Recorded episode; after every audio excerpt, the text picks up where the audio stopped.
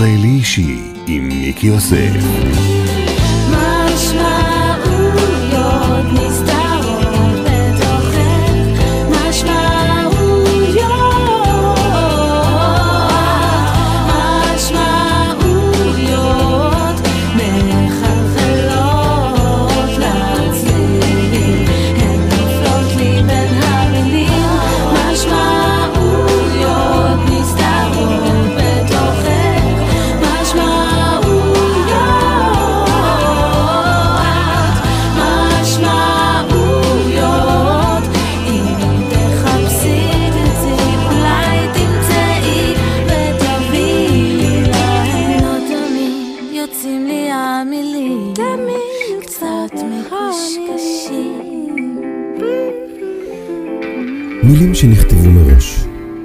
שנאספו בזהירות, מילים שנאמרות ללא מחשבה מוקדמת, משמעויות של מילים, בהמון מילים ויותר מוזיקה.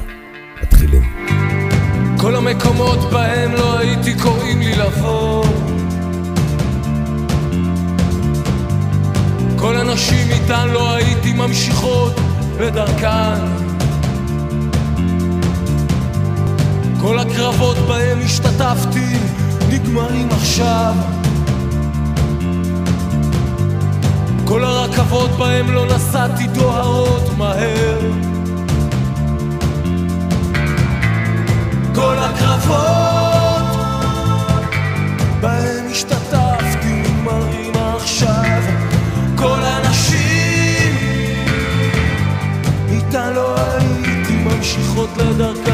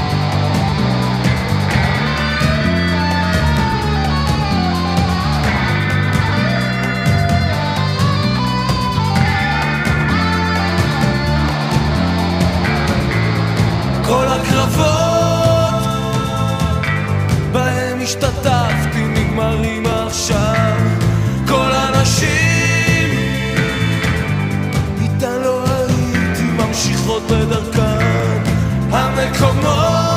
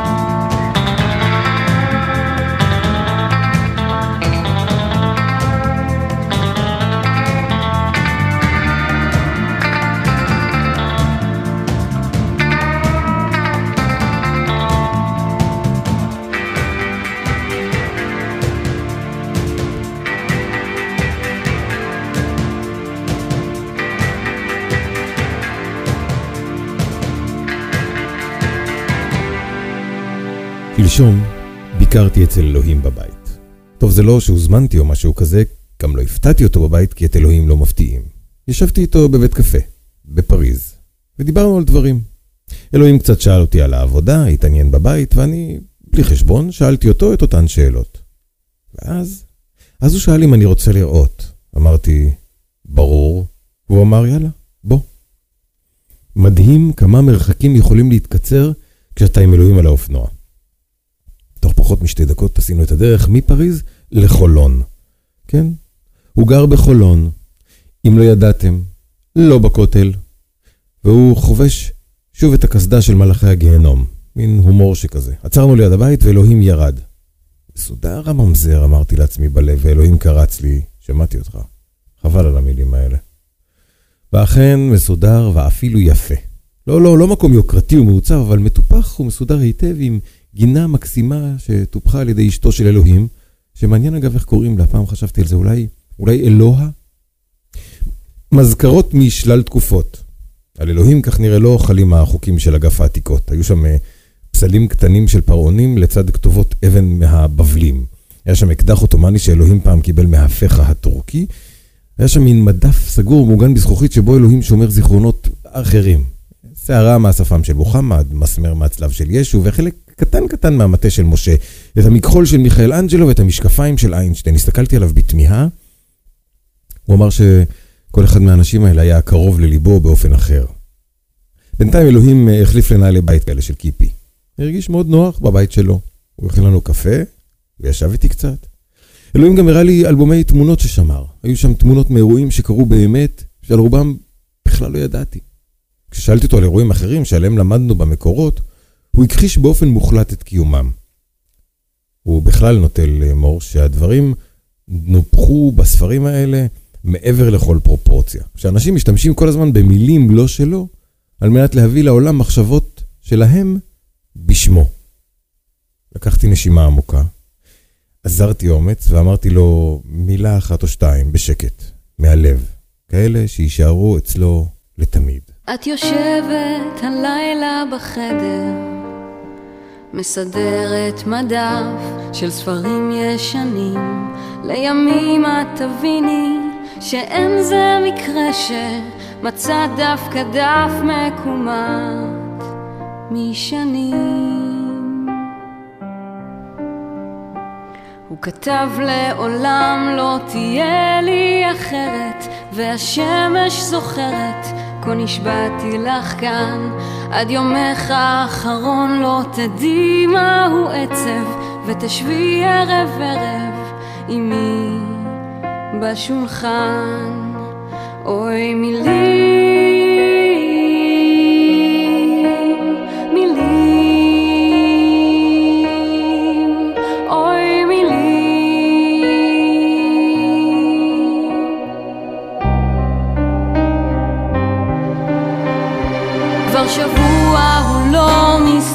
מסתכל בה, וגם כשלבשת הטובה בשמלות, לימים את תביני שאין זה מקרה זו הדרך שלו להגיד לך שלום.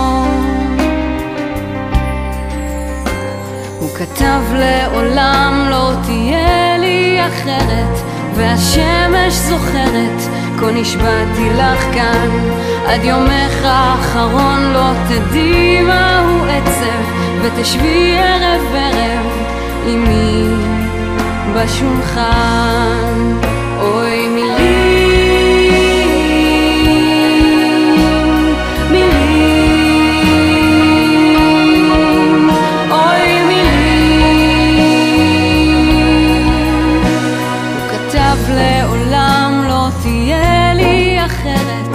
והשמש זוכרת כה נשבעתי לך כאן.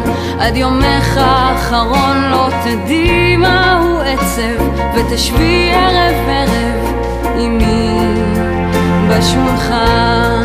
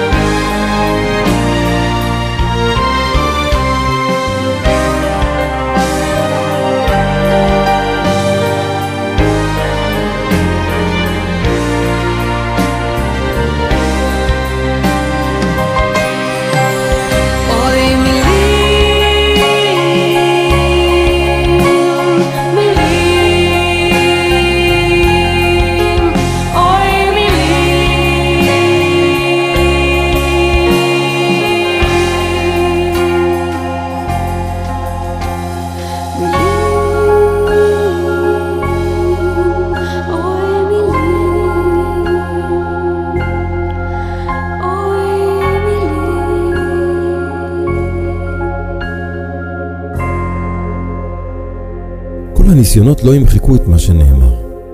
הוא או נחרט או נחבט, וחובט ודוקר, שורף את דרכו פנימה. ואתה? או שאתה מספיק רדוד לבעוט אותו למקום אחר, לטייח עם מילים שטוחות את קווי המתאר המצוירים גס, להפוך את הכל לכלום, לריק מתוכן, לריק מחוכמה. אתה מותח קו ורוד על אמרתה של מילה, על שולב של ניב. אתה נאלץ להתמיד לחיות עם כאבי מילה, שמכים עם הזמן את בהירות הנאמר. מנסה להעניק פירוש נעים, חכם ורענן, להזרים את הדם, ללטף את האגו, והכי חשוב, הכי חשוב מכל, תובנות, הבנות, פרשנויות.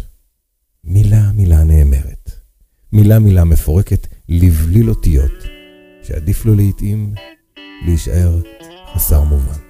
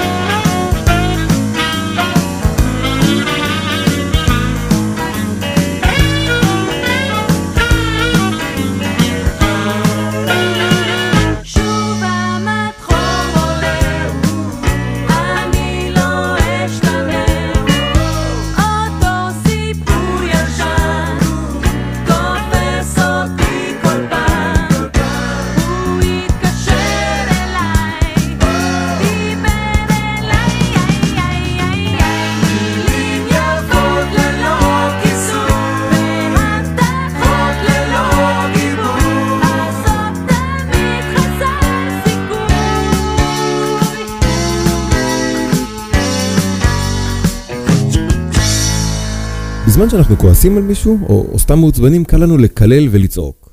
אם זה בן אדם שבלאו הכי לא חשוב לנו, אז יכול להיות שלא נרגיש רע מדי, אבל ברוב המקרים זה הרי בן אדם יקר, ואפילו בן משפחה או חבר טוב שאנחנו חייבים לחיות איתו, ולכן חייבים לשמור איתו על שלום בית. בכיתה ו', חבר שלי סיפר לי שהוא רוצה להתאבד. הוא השביע אותי שלא אגלה לאף אחד, ואני נתתי לו מילה. יום אחד הוא לקח ממני משהו שהיה שייך לי, והתעצבנתי. כל כך התעצבנתי שאיימתי שאם הוא לא יחזיר לי, אני אצעק את הסוד שהוא גילה לי. הוא לא האמין לי, ואני אמרתי לו, נוסע אותי. ובסוף, בסוף צעקתי את זה.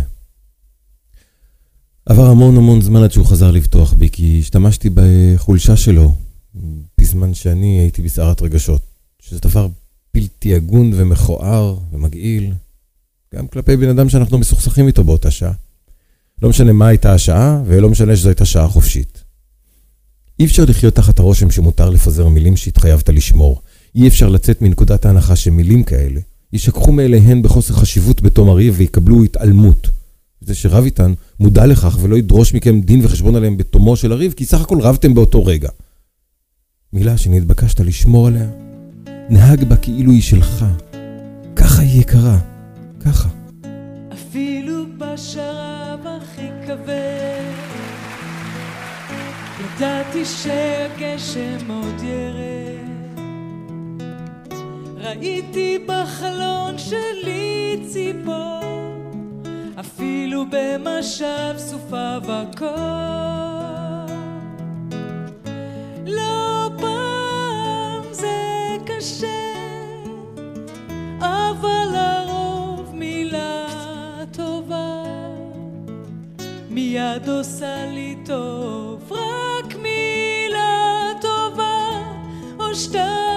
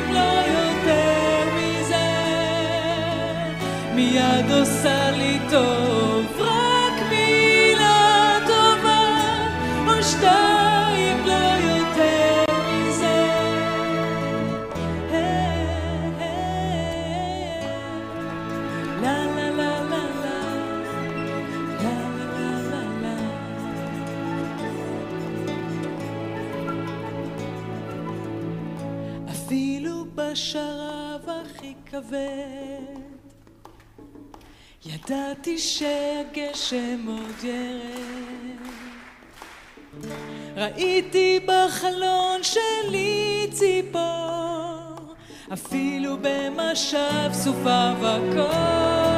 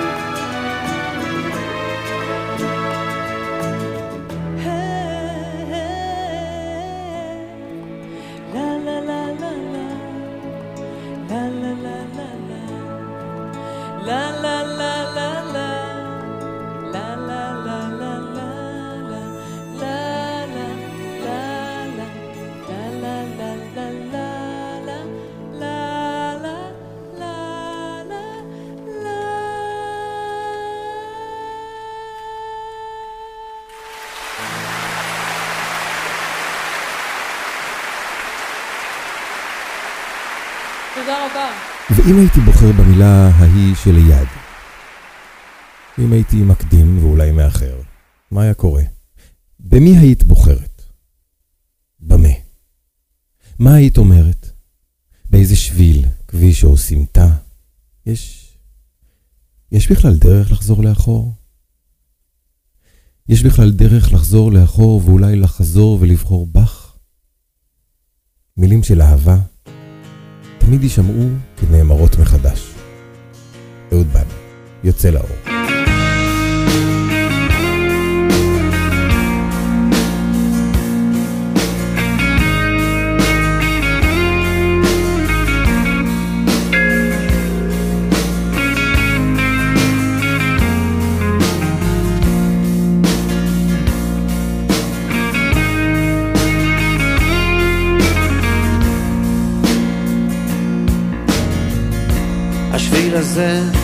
מתחיל כאן. בין סניף בנק למעיין. לא סלול, לא תמיד מסומן. השביל הזה מתחיל כאן. חוצה את העיר עולה על ההר ממשיך על הים, ממשיך גם מחר, חותך באוויר, בין הבתים, יוצא לאור, אל חיים חדשים. לך עליי, עלה עליו עכשיו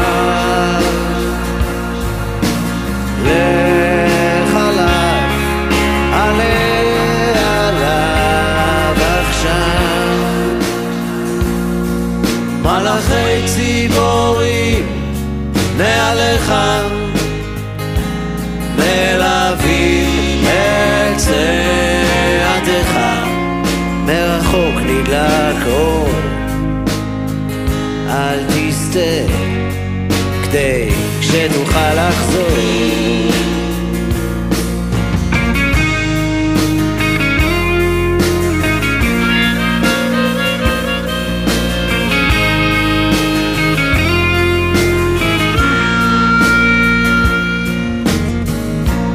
השיר הזה מתחיל כאן.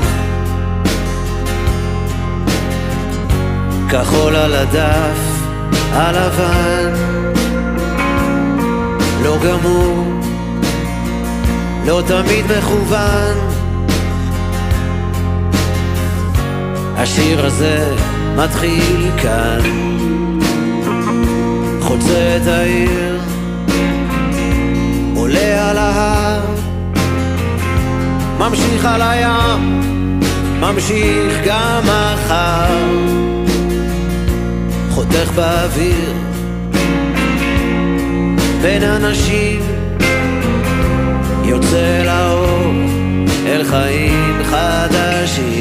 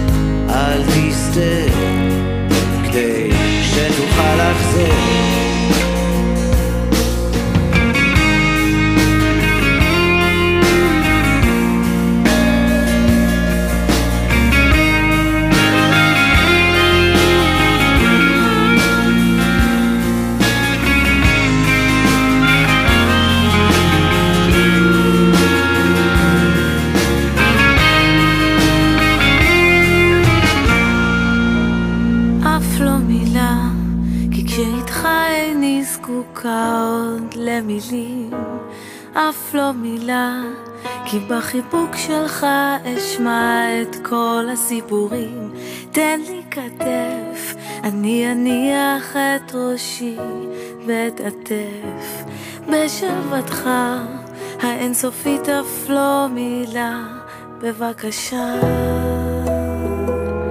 אף לא מילה.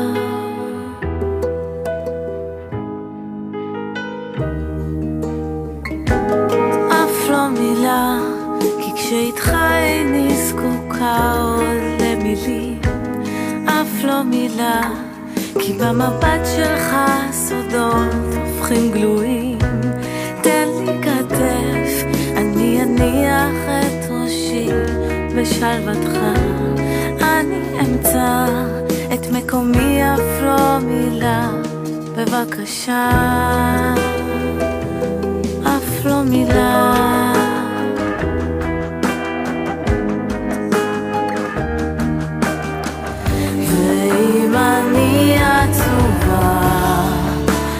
תשאל שאלות, לא תמיד יש תשובה, והמילים בוגדניות, תן לדמעות נשק אותי, ואל תרפה, כי במגע שלך, בנפשך אמצא מרפא.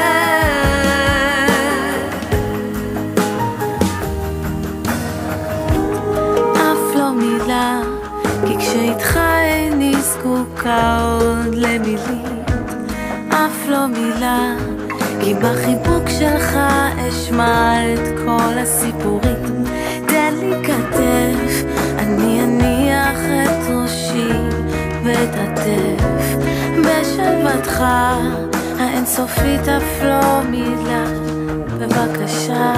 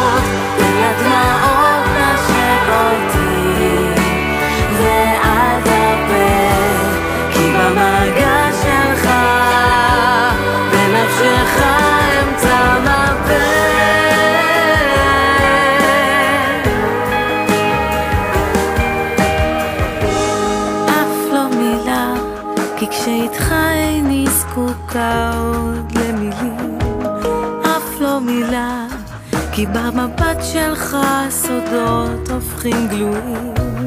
תן לי כתף, אני אניח את ראשי בשלוותך. אני אמצא את מקומי אף לא מילה, בבקשה. אף לא מילה. בואו נדבר על מילה נוספת, אמונה. אגב, זה שווה תוכנית, ובקרוב בטח תגיע אחת כזאת, אבל לא יכולתי להתאפק.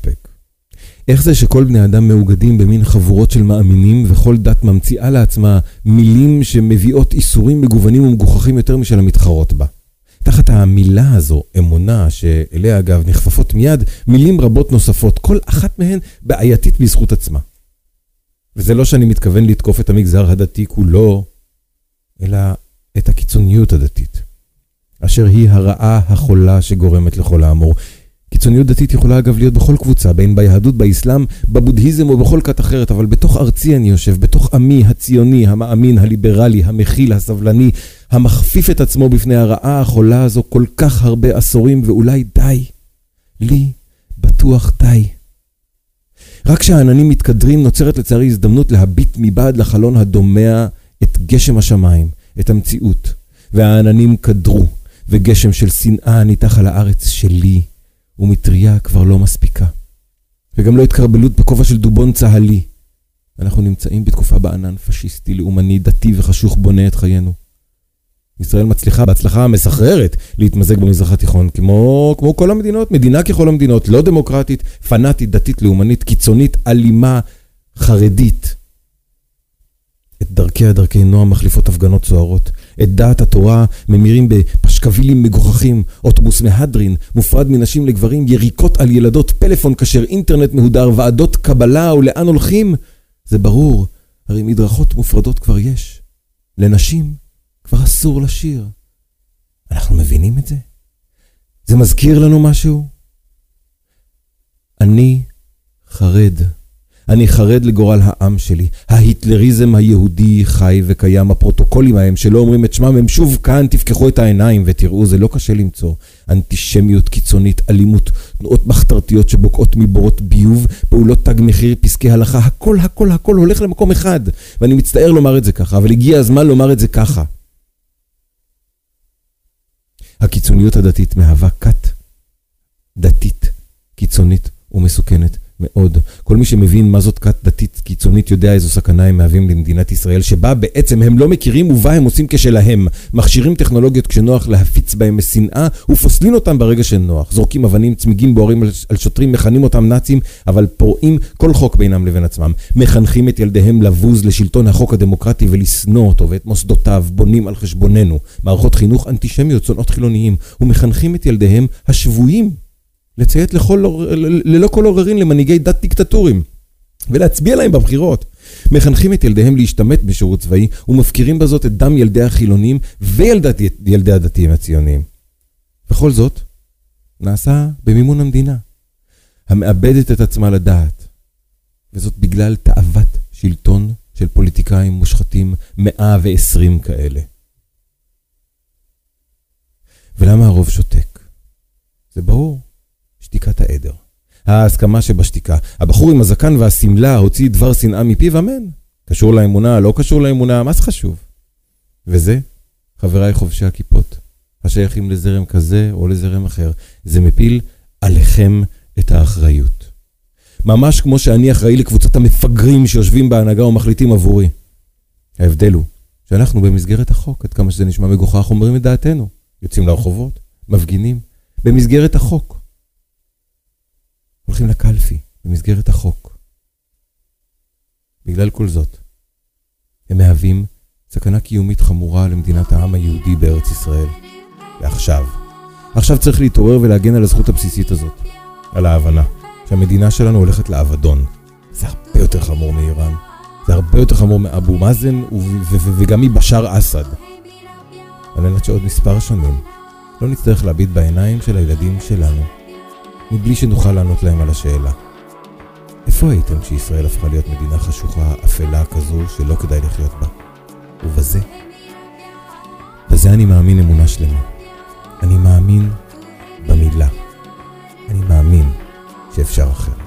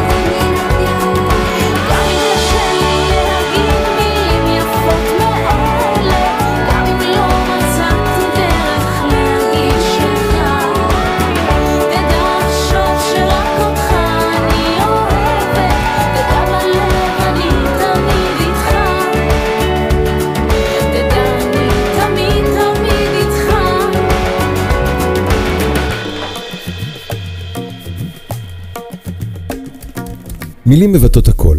הן יכולות להיות כואבות, כועסות, אוהבות, משתוקקות, בוגדניות. וזהו טבען של מילים בכל השירים ובכל הקטגוריות. ולכן, מה בעצם מפריד את האמירה הכוחה של מילה מכל שאר האמירות?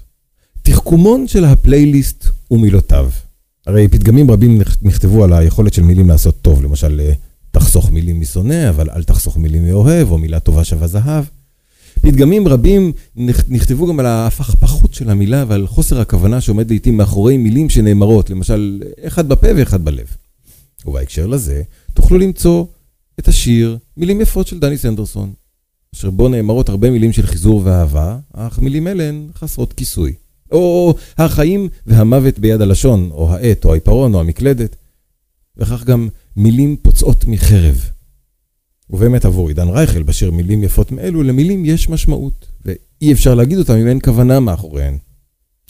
איה קורם לעומתה, בשיר מילים, שאותו המילים אומנם נכתבות uh, מתוך כוונה אמיתית, אולם הזמן שעובר משנה לחלוטין את הכוונה שמאחוריהן. אני מדבר על הכוח העצום שיש למילים, אולם גם לכוח העצום שיש לחוסר המילים. כוחה של השתיקה. וכמובן, גם לזכותה של השתיקה נכתבו הרבה פתגמים, למשל מילים שוות כסף, אך שתיקה שווה זהב. וכמובן, כמובן, כמובן, סייג לחוכמה. בשיר בלי לומר מילה של שלום חנוך, עוזב הדובר בשיר את הבית מבלי לומר שום מילה לאהובתו. אמנם זו שתיקה שאינה שווה זהב, אלא מספר פרוטות שחוקות, אבל מעבר לכך, יש בטח הרבה פתגמים. פוקח את עיניו באפלה, בלי לומר מילה. חש את חום גופה ומתקרב.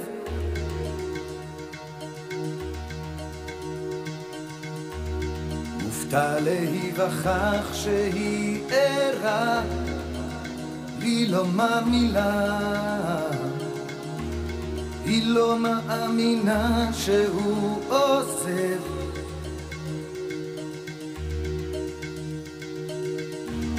לוקח את בגדיו ומתלבש בלי לומר מילה. מביט בה וניגש ומתיישב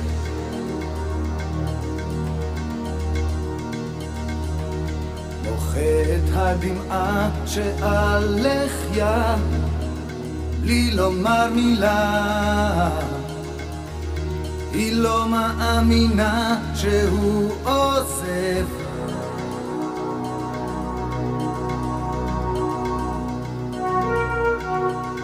בלי לומר מילה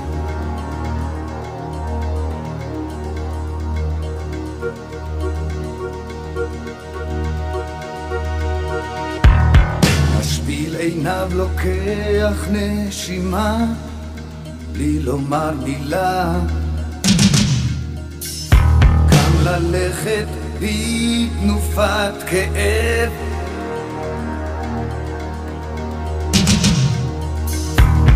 והנה הוא חוזר למלחמה בלי לומר מילה מאמינה שהוא עוזב.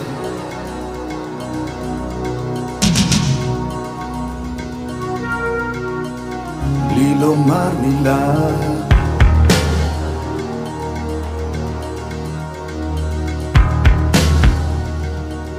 בלי לומר מילה. עוד רגע והדלת נטרקת. ונדמה לו ששמע אותה צועקת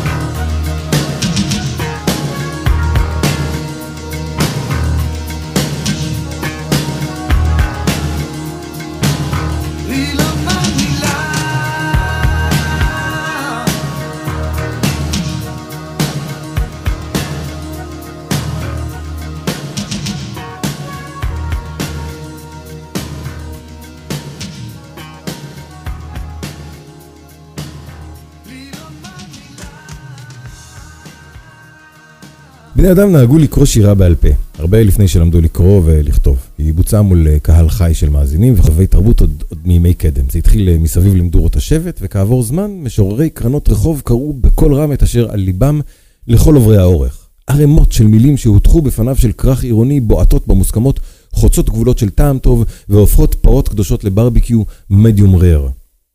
אף אחד לא קרא לזה אז spoken word.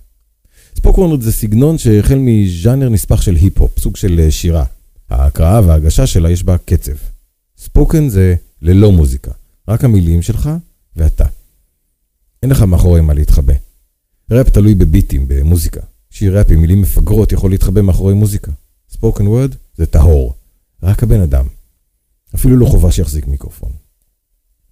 ובכלל שירה שנאמרת, שירה שבוקעת מדפים כתובים, הופכת להיות משהו טהור ומזוכח, כי לכל אחד מאיתנו זה עובר בתוך המערכת שלו. היום שירה תוססת חיה לה מתחת לאספלט התל אביבי, המגירות בעיר מתפוצצות מדפים, אך אין קול ואין קורא. איפה היא? שמישהו יוציא אותה בבקשה לרחוב, שמישהו יצעק אותה מהמרפסת. אני רוצה לשמוע. עם פוטנציה של מילים. אריק ברמן.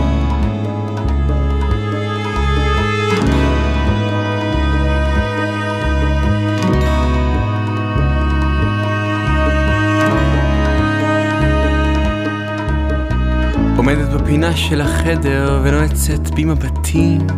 אני מחליט להתעלם בשעה הזו של הערב מעדיף שלא לחשוב עכשיו על כלום.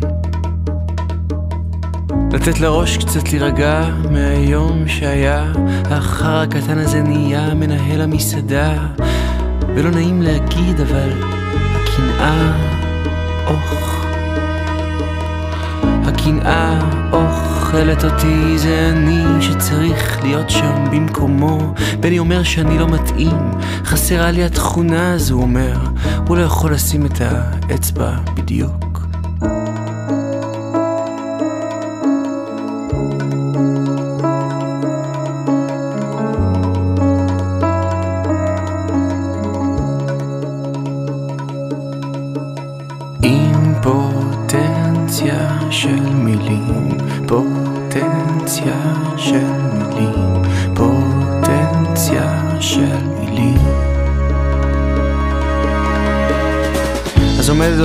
של החדר ונועצת בי מבטים.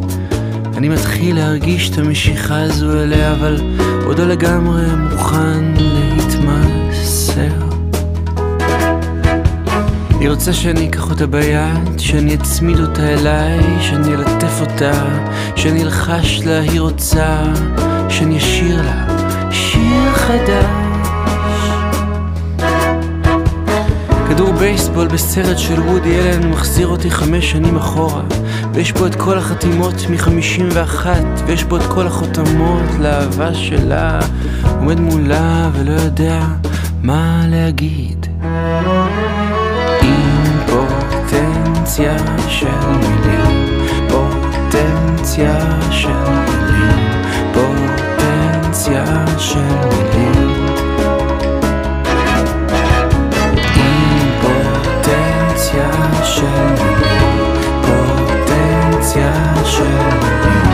פוטנציה של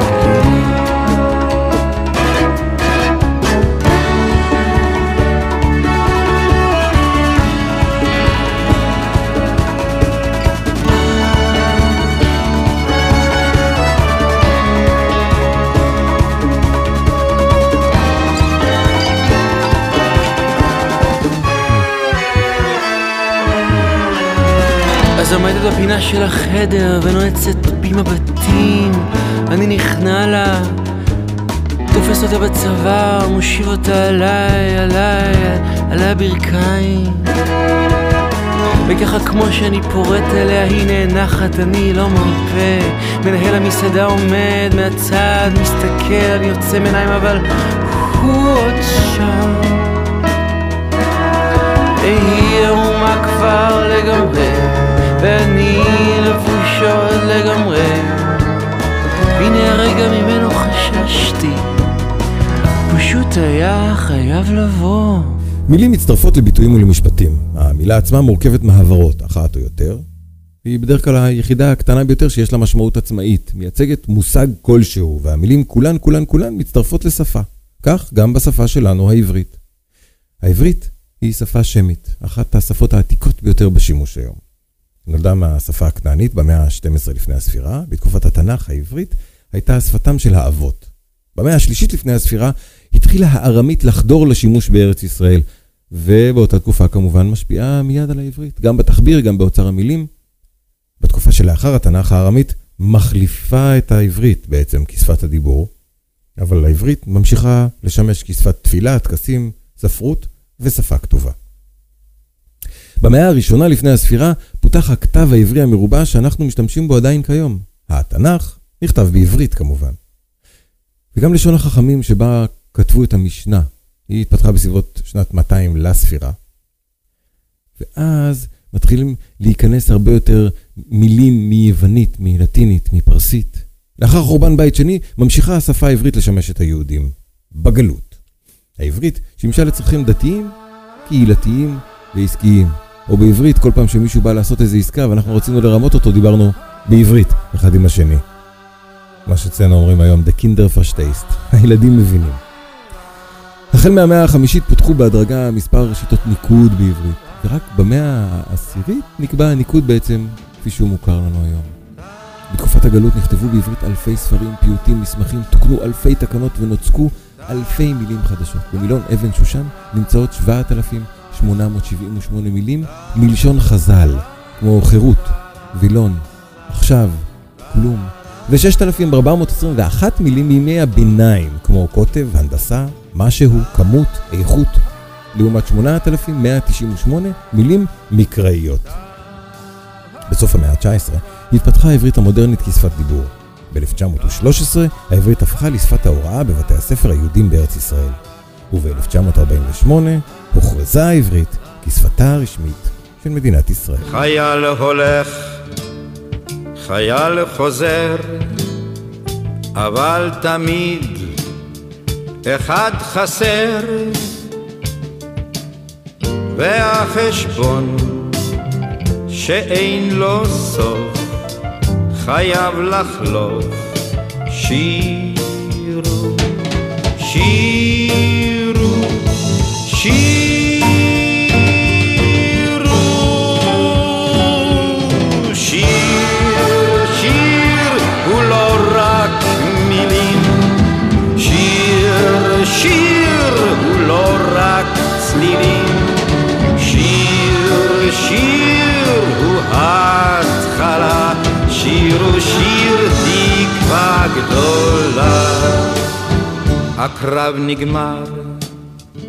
אולי עוד לא, יש ניצחונות, יש מפלות, אך השלום תלוי בכם, הוא חייכם, אז שירו, שירו, שירו.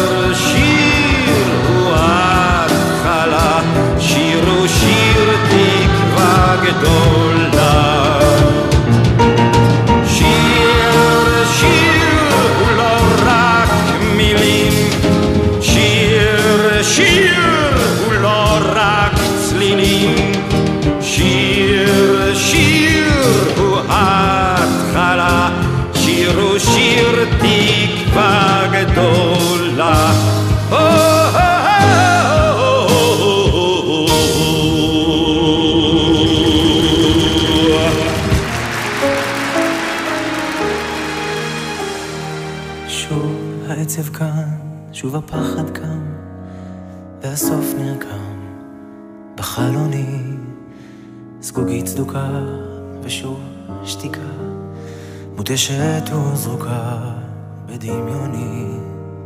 האור נרדם, דמעות של דם שורפות לי בגרון. ידי צרוטה תקרא שמותה, כשאני שר לך את השיר האחרון. השארת לי רק מילים, מקלט בין הצללים, ספרים מסודרים ובין החדרים.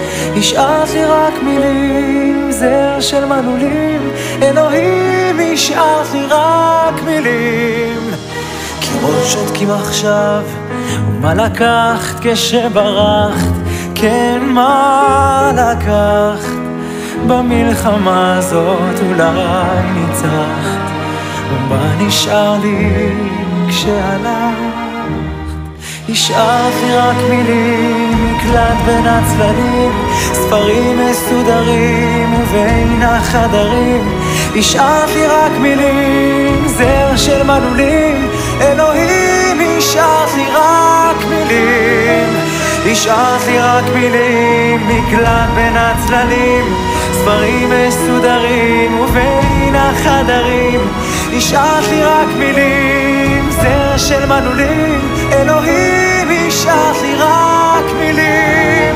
גם לקרח קר כשאני נזכר איך את היום מולו, מוארת בצילו, נשברת בשבילו, את המילים שהשארת לי, את עכשיו אומרת לא.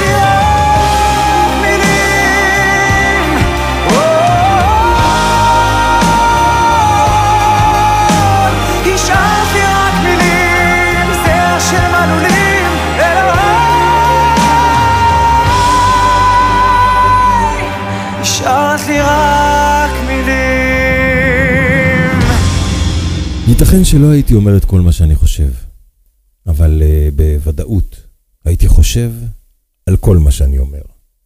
זה מתוך מכתב שהסופר גבריאל גרסיה כתב לחבריו לפני מותו. וחבר טוב שלי, שיחיה, אומר, פרור את מילותיך גמישות ורקות, שמא תצטרך לבלוע אותן. משמעויות של מילים. תודה רבה לאסף רב על העריכה האלקטרונית. בשבוע הבא, אוכל. משמעויות של אוכל. בואו רעבים. פייסבוק, אייקאסט, לא להתבייש, אני שם עבורכם. מתכונים יתקבלו בשמחה. לילה טוב, נשיקות.